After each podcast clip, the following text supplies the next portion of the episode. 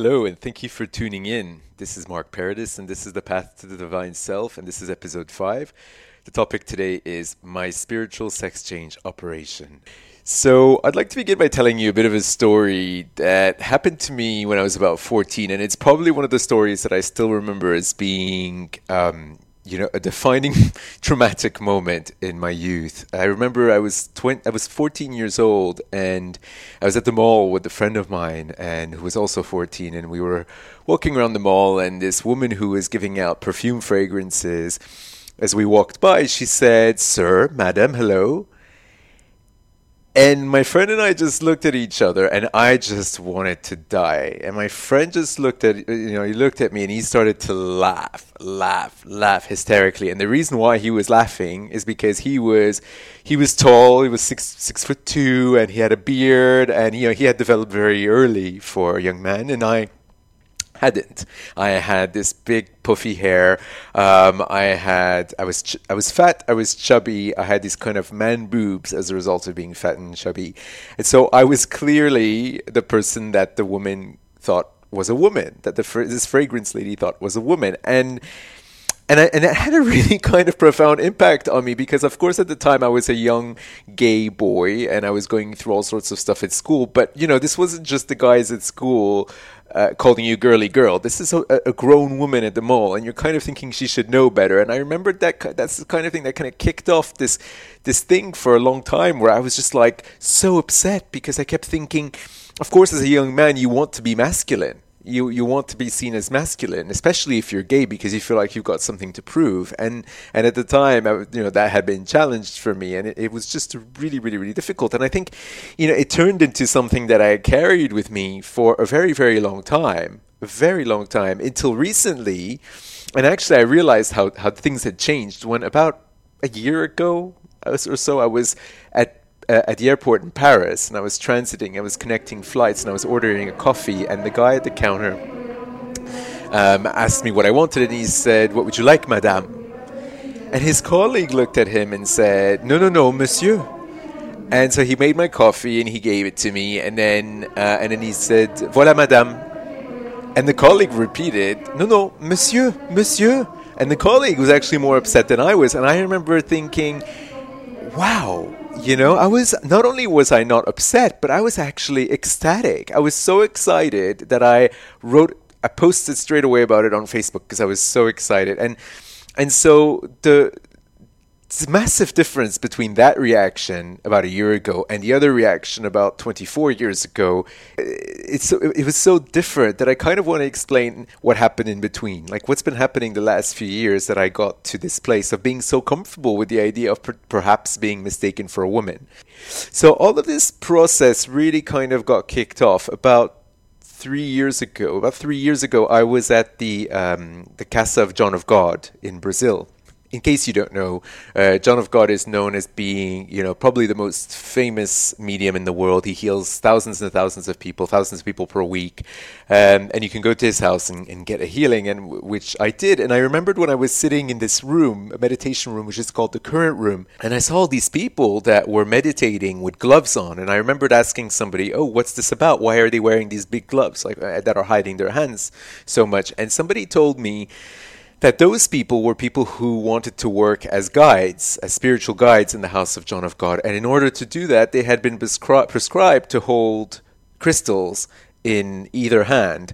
And the crystals, what the crystals were going to do is going to balance out and, and their their their energy, either the masculine or feminine energy, depending on what it was that they needed most. So perhaps some women had a very high feminine energy and it needed to be harmonized with more masculine energy. So that's kind of what was uh, what was going on.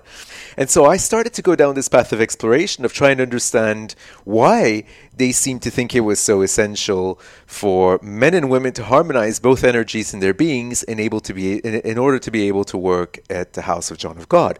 And so I looked into this more and um, and I started to discover that in a lot of cultures and a lot of different practices and a lot of different philosophies we talk about harmonizing the male and female energies as a way of expansion, growth, reaching enlightenment, ascension, the highest self, all of that lovely, delicious stuff. Um, and so as I started to explore this, I started to realize that until now, until that point, I had been, you know, guided by this idea that masculine and feminine are kind of categories of individuals.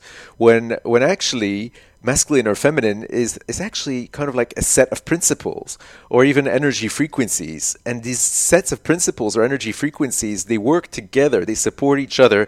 And when they do they create this equilibrium or, or this harmony that we can benefit from. So I realized that until that point, I had probably only been operating at 50% of my potential consciousness because I had been ignoring a very, very, very intrinsic part of my being.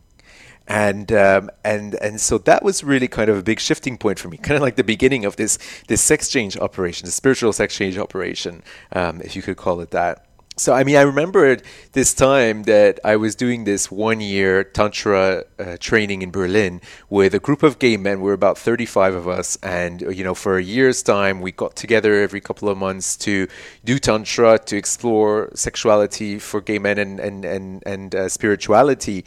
And what I realized that after spending a whole day of doing tantra and um, and this this exploration work, at the end of the day, we would very often, you know, get into drag, put on dresses, put on high heels, put on a wig, and, and just start prancing around and dancing around. And and I hadn't realized it at the time, but as I started to explore this, I started to realize that what we were probably doing was evening out the fact that for, during the daytime we had been in such intense masculine energy, you know, doing tantra work, a group of men together, and at the end of the day we needed to balance that out with some feminine. Like our being needed that so, so badly. And also, what happened to me when I was in that tantra course is that we used to do a lot of these uh, this breath work uh, ceremonies, which you know kind of brought you to this place that you were kind of in a in a more of a numinous state. And in that state, I would start to see images from past life incarnations that I knew were past lives of mine. And I remember seeing one there was this young woman who uh, had been sold to, to, child sex slavery in Southeast Asia. And I remembered uh, thinking, wow, this is part of me, and there's potentially a part of me somewhere inside me that's unresolved feminine. Just some, some, uh, some unresolved feminine energy for when that happened. And that really captivated me. And I started to realize that if we believe in reincarnation, and if we believe that we've embodied different incarnations across different centuries, decades, lifetimes, then we kind of have to believe that we have embodied different genders, and therefore we have these energies within us as well. And of course, Tantra, which is what I'm talking about here, you know, is, is also very much related to, that to Taoism. And, um, you know, in Taoism, the idea of this, of the masculine and, ener- and, feminine energies coming together to harmonize, is a fundamental principle of, of the religion of, the, of that faith. So they, in Taoism, you know, they talk about the yin and the yang, and the yin is the feminine, the yang is the masculine, uh, obviously. But they kind of see the duality of the yin and the yang not as opposing or conflicting forces, but they see them as two parts of unified system and that system needs both of these parts to survive. It, it needs both of them to come together and to support each other to be in harmony. It's kind of like an explicit duality that expresses an, a unity which is kind of implicit. Yeah. And I started to realize that, that that was so different from the image that I had of masculinity and femininity, because we've kind of created in our society this place where it seems like we believe that they're two opposing forces. You can be one and not the other. While actually they talk about the two of them working together. The Tao is also about the fact that you know we are the entire universe. Each and every one of us is the entire universe. And so if each and every one of us is the entire universe, then we are the masculine and the feminine because the two of them need to combine to create this universe. I love this quote by Lao Tzu, who's the, the, the, the philosopher behind the book of Tao, and he said, Knowing the male but keeping the female, one becomes a universal stream becoming a universal stream, one is not separated from eternal virtue. What he's basically saying is that, you know, to become that enlightened soul, that enlightened being, we we needed to harmonize the male and female energies, and and when we became that enlightened being, um, you know, it was also that we had understood that we were at one with the universe as well. It's beautiful stuff. I mean, isn't that what we're here for? Isn't that what we really want? You know, he would also say, Lao Tzu would also say, I not I need not leave my home to know the entire universe. meaning that exactly that that we are the entire universe. You could just be sitting at home and you can find the entire universe in within you. So if you look at the universe's equilibrium the equilibrium of universe comes from the fact that the universe is composed of contractions and expansions. And the energy of contraction is a feminine energy and the energy of expansion is a masculine energy and you can't have just one or the other because if you just had expansion we would explode and if we just had contraction, we would implode. You know, if you think about it, like the sun is the yang energy, that's that's the masculine, the expansion. So the sun allows the earth eh, to survive. Without the sun, we would all die because the sun shines its light on us. So the so, you know the yang energy is life, it's action, it's it's birth, it's it's it's it's everything that's related to life, light, and everything that's dynamic and powerful and uh, and without the sun, we n- no crops would grow. We wouldn't have any food. We would just essentially die. But then, if we were just sun, we you know if it was always sun, the, the planet would just burn and it would explode. And so, what we have to counter it is the yin, which is the female energy. And the female energy, the yin, is also the pathway to the divine. It's the pathway to the to the highest self because it's the space. It's the space in which things emerge, rather than it just being, um, you know, an action, action, doing, doing, doing. It's being. Yeah, it's for example, if you took a house, you know, and you built the, a block that r- was made from walls, ceiling, and floor, that would be the yang, the male. But then if you cut out windows and the door, that would be the yin. So the hole, the spaces. Uh, and the, the, empty space is the yin. But without the yin, without the windows and the door, the block is useless. It's not a house. It's, it's an idea of a house, but it's not actually usable. So it goes to show you how the yin might be emptiness, but it actually is what makes things useful. It was, it's what makes things uh, functional. And so from the Tao, we see that this that this yin yang principle and and the, and the primordial aspect of it finds its way in feng shui. I mean, one of the basic principles of feng shui is the union of the yin and the yang.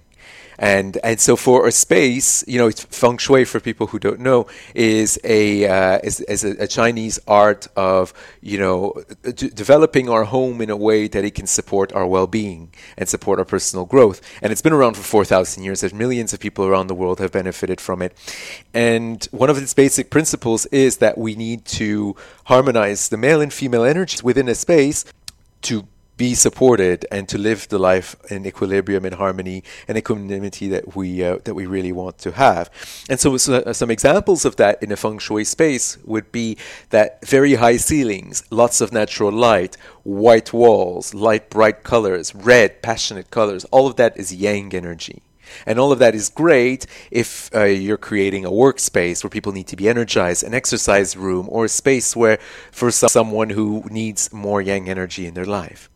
Yin, on the other hand, is uh, you know colder colors like blue, uh, green, lower ceilings, darker, less light, more more calm, more quiet, and that's more yin, and that's more for a space like you know you might create a meditation room that way, or a studio, or uh, a bedroom would be more um, would be more yin. And at the same time, even in feng shui and in any kind of sacred sacred space work, which is a big part of what I do, we're always telling people that you are your home, you are your environment. Your environment is a reflection of you. Well, therefore, if these energies need to harmonize in the space around you, they also need to harmonize in the space within you as well. And in feng shui and in the Tao and in other practices as well, we often talk about the elements that rule the earth and the universe around us. And these elements are, you know, fire, water, earth, the ether, and air. Are elements that are more yin and there are elements that are more yang. So, for instance, a more yang element would be fire, yeah? and a more yin element would be water. And so we start to understand that if uh, for space to be harmonious, we need to harmonize the two energies. But if something's out of balance, sometimes as a remedy, we might want to use more of one element instead of another. But then that means that these elements are also contained within our being as well. Yeah. So within our beings, we have fire. Within our beings, we have water. We have air. We have earth. We have all of these elements are existing within us as well, and these need to be harmonized within us as well. You know, speaking of feng shui as a practice about transformative spaces, you know, feng shui is very, very related to the ancient temples of uh, civilization. And uh, that's something that I work with very closely and that I explore very much. And I spent a lot of time traveling around the world. You know, if, if you've been following me, you've seen a lot of, uh, a lot of my videos and photos of, of, of traveling in these places. And now, the goal of ancient temples, which have been created for about 17,000 years. When I talk about ancient temples uh, or sacred sites, I'm talking about places like the pyramids of Giza, Stonehenge, the pyramids of the Yucatan, Angkor Wat, um, you know, these really kind of like the temples in Greece, these really kind of old sites that were sacred sites. And these sites were created as spaces for transformation. They were created because well there's a, there's a previous podcast episode on this episode 3 which I really recommend you looking into if this is something that you're interested in. Uh, that episode is called how spaces transform us. But essentially what these the, the these temples were created as spaces for us to be transformed in. You know, when human beings wanted to access a higher level of being themselves, they would go to these temples and they would spend time there and they would develop and they would get new abilities and they would develop themselves energetically and they would grow and then they would come back to their day-to-day life, you know, a much more wise person with a, new abilities to live a better life and to impact the lives of people around them. And so these temples were created on sacred on, on sacred land that had very high energetic frequency, but they were also created using principles that would amplify, magnify the energetic frequency of the land. And so, one of the principles that they used to amplify and magnify the energy frequency of the land was balancing the masculine and feminine energies. And that's really, really present in so many of these sacred sites across the board. For instance, if you go to Teotihuacan, an ancient Inca, Inca site uh, outside of Mexico City, you'll see that there's the Pyramid of the Moon and the Pyramid of the Sun the moon representing the yin and the sun representing the yang. If you go to um, most of the places in the Yucatan, you'll see that as well. You'll see that there's the pyramid of the sun, the pyramid of the moon. For instance, at Uxmal in, in Mexico, in the Yucatan, it's one pyramid called the Pyramid of the Magician, but one of the sides represents the male energy and one of the sides represents the female energy. And so we see that that union is really, really important. Um, at Glastonbury, for instance, we have the crossing of two energetic currents that are uh, masculine and feminine. So you have the Mary line and the Michael line, and they cross at Glastonbury at three different places. And so the fact that they cross there means that that space is a more harmonious space that has a better equilibrium and that uh, when you connect to it when you spend time there your being develops that, that capability for harmony and equilibrium as well and that's how we develop and that's how we grow using those principles and so, for instance, a, a, a, more recent and interesting example of this is Chartres Cathedral in France, outside of Paris. Now, Chartres Cathedral is um, is a, a, you know a medieval church uh, that was built in the 12th century. But essentially, it still carries those principles that were still built by those uh, in those other sacred sites thousands of years before it, and that really means something. That means that these principles are uh, are actually really uh, deeply anchored in our beingness, so deeply anchored in the wisdom of humanity and uh, and of the universe that they they get downloaded by people in so many different times and places that are completely disconnected from each other. So Chartres Cathedral uh, has two towers at the front of the at the front of the church, and one of the towers is uh, a sun tower, and one of the other towers is the moon tower, and the sun tower is slightly higher, and the moon tower is slightly lower. And they did that because they were replicating, you know, the the, the principles of the, the, the Celtic sites that that were existing before Chartres Cathedral that had been destroyed and replaced with the cathedral. And another interesting fact, I also have a video about Chartres Cathedral on my YouTube if you want to look it up. So you'll see at Chartres Cathedral that they, you know, the entrances of the church are essentially representing the woman's genitalia, female genitalia. And the idea of that is that they believe that when you entered the female genitalia, you entering the female genitalia was a, a pathway to the divine, a pathway to the higher self and uh, and so that was really really fascinating. The Dagara tribe It's an indigenous tribe in East Africa. They also believed that well, they believed that the supernatural was part of everyday life, but they also believed that it was accessed by entering in the female genitalia during sexual intercourse. So, for instance, rather than sex being about doing, about the man being active and penetrating, it was about receiving. And so the receptive energy of the feminine, both in this Dagara indigenous tribe in East Africa and at Chartres Cathedral, is about becoming psychic, about the psychic gateway to the divine realm. And another example of that is uh, the Delphi, Delphi in Greece. This is one of my favorite places, and I also have videos and articles about that place on my website. It was told that Delphi was originally the home of Gaia, and Gaia obviously was a female um, archetype, and she represented Mother Earth. And so it was known to be the center of the Earth until Apollo took it over and uh, and it turned into um, a man's um, a very ma- male energy uh, space. But in the meantime, it always retained a certain kind of feminine energy, and in that place, it was the place where women would go and do ceremonies, and they would access oracle psychic powers. And for a long time, Delphi was the oracle of the Mediterranean. It would be the place where Pythagoras would go and ask questions. It would be the place where various people from around the world, politicians and whoever, would go there and ask uh, specific questions about uh, you know the wars that they were that they were going to conduct and, and the way they were managing and leading their countries. So it's fascinating stuff. You know, and also, yeah. So another example of of of, of you know what I was talking about at Glastonbury, where these lines meet, is the line of Apollo and the line of Athena, so again, two energy lines, one of them masculine and one of them feminine, that meet at a specific point and uh, create a power spot, which will become a sacred site once we've created a structure on it.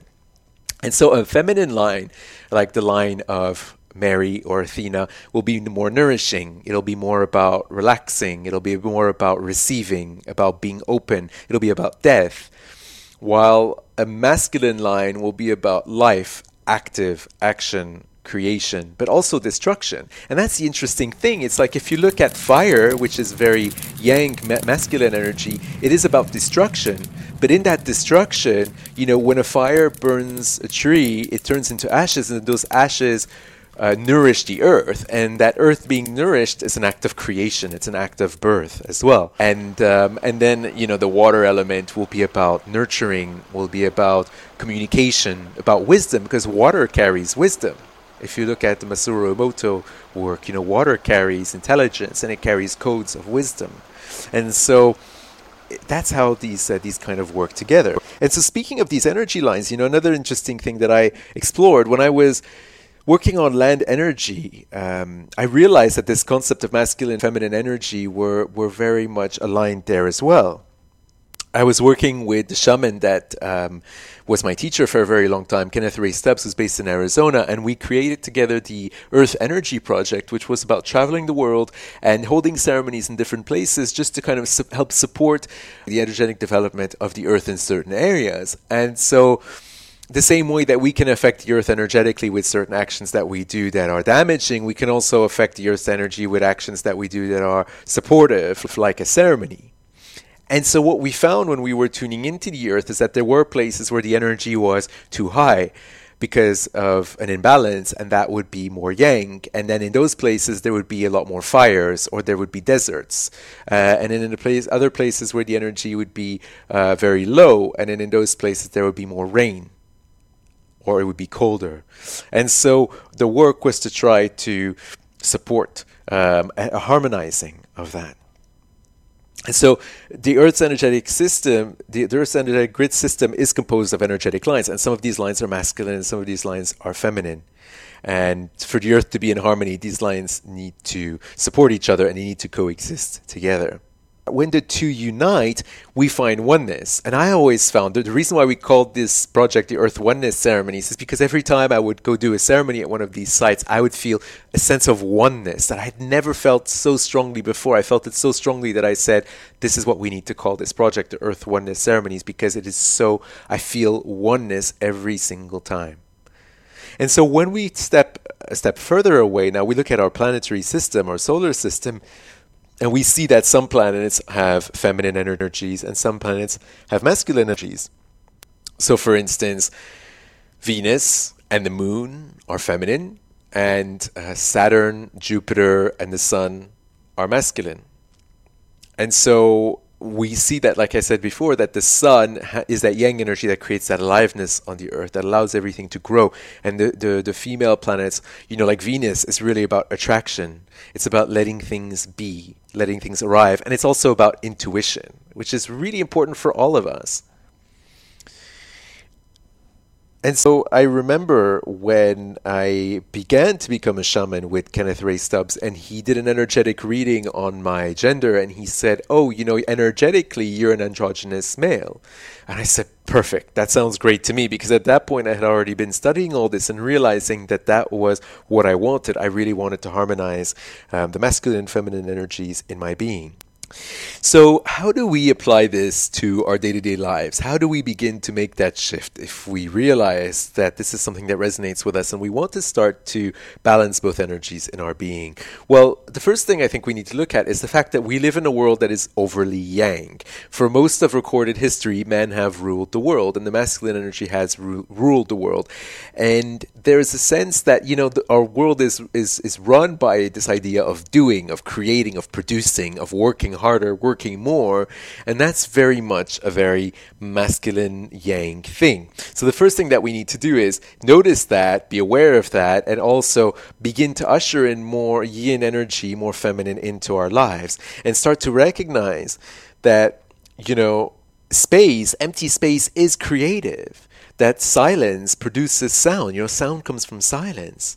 That being comes from non being that space is the awareness of the entire universe. That's what we start to we need to start to think about.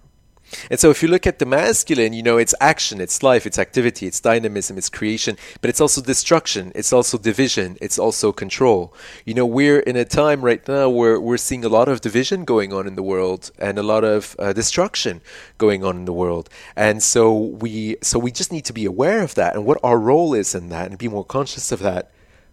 So when we are in over masculine uh, an over masculine energy, it can lead us to exhaustion. It can lead us to anxiety, depression. Um, you know, uh, this is a very kind of uncaring uh, way of living.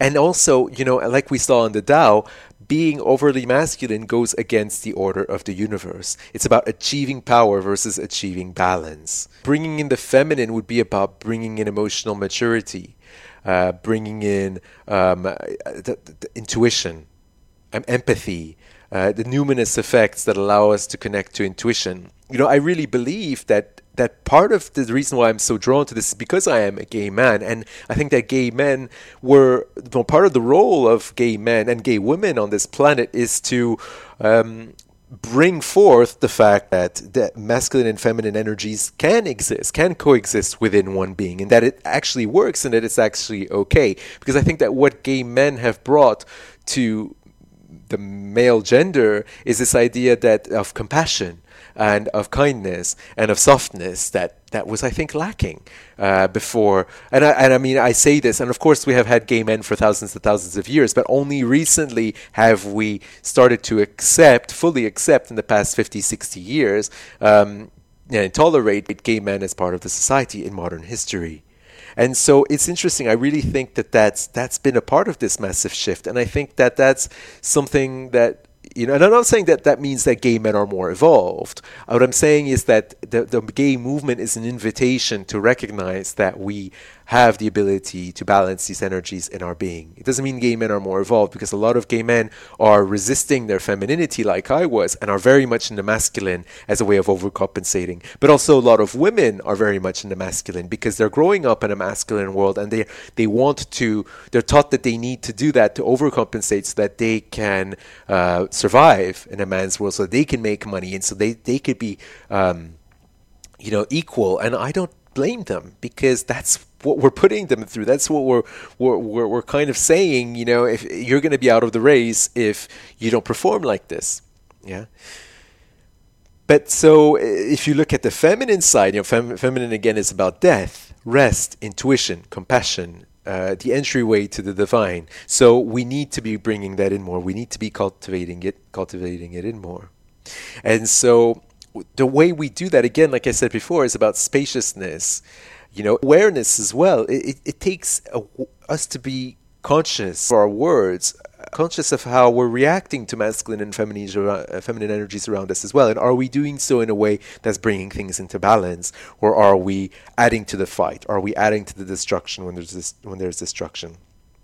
And perhaps there are some people who believe that they're overly yin and overly feminine, and that would be rare in our society today, but that is possible. And I know that after being very yang for a very long time, I did go very, very yin, and that sometimes I felt very flat, very low energy, very depressed for feeling like I wish I had more activity in my life. I wish I had so so the two really need to be balanced. A, a, a way to really start to develop this balance is to look towards the feminine. Look to emptiness for creation, to allow rather than do, to slow down, to meditate, make space for meditation in your life, open up some, some extra space for yourself, connect with nature, eating organic foods, reducing the toxins around us, reducing our exposure to unnecessary electromagnetic fields, spend more time in silence, quiet, doing yoga, drinking tea instead of coffee.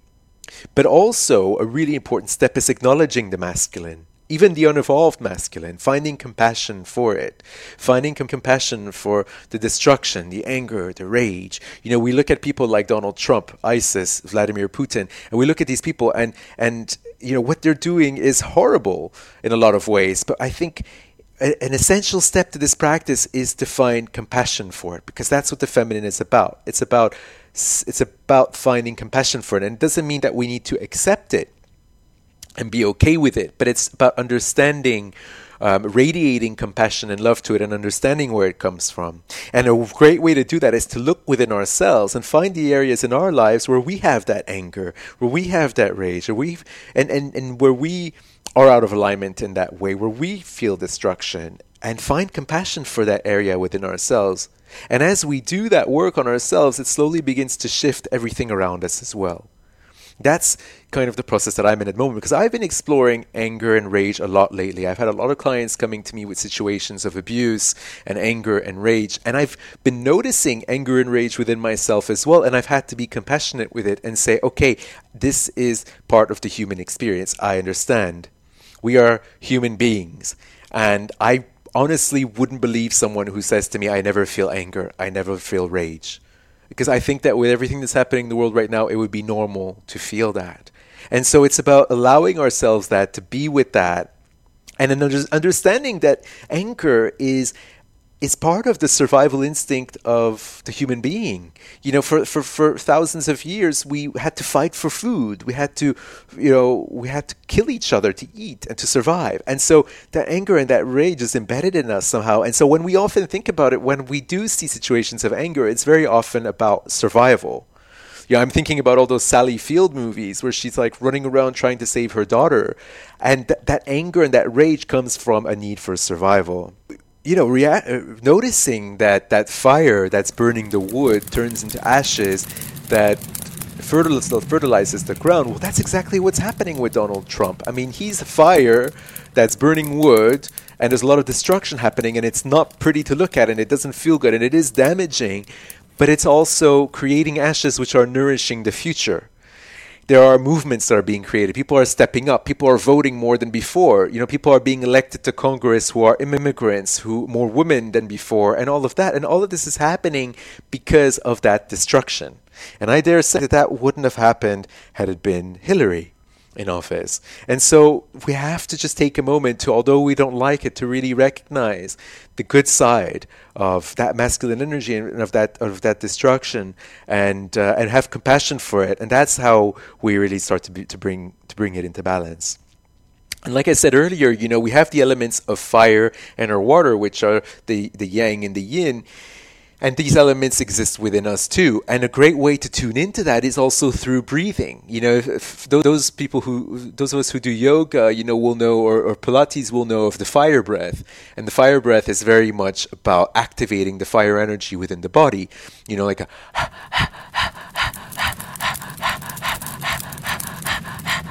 it's just a kind of a very quick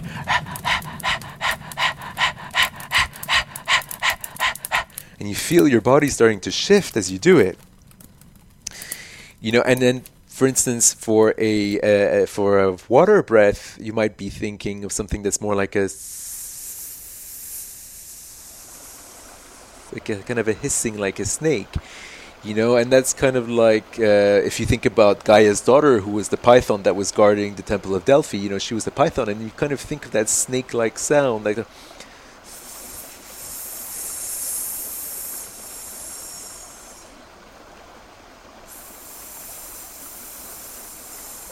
So if you do these breaths and you notice how they feel in your body, you start to realize that these different energies start to get awakened in your body and they can start to become alive and find their way into supporting each other. You know, water carries wisdom. It's about communication. It's about diving inwards. It's about exploring ourselves, bringing awareness and soothing calm to our lives and the lives of others around us. And there's nothing more important than that but its work is also to put out the fires. And so that's that's how I see us all bringing these energies forth into our beings and out into the world to bring more harmony to our lives and to the lives of others as well. So Following this, um, as usual, we'll have our weekly guided practice, which will be an embodiment, energy work, and breath practice that will allow to really kind of support this knowledge and support what was shared in this podcast episode, but more at a body and cellular uh, level. Um, and also, you can check out my website for more updates. Uh, you know, this podcast happens weekly, so check it out. Next week's podcast will be about energy space clearing, so about clearing the energy of our spaces. So check out the guided practice, which is available now.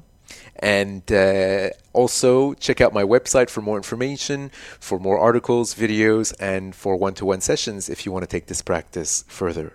Thank you very much, and I hope you enjoyed this. And do leave me any comments or questions or email me at mark at markparadis.com.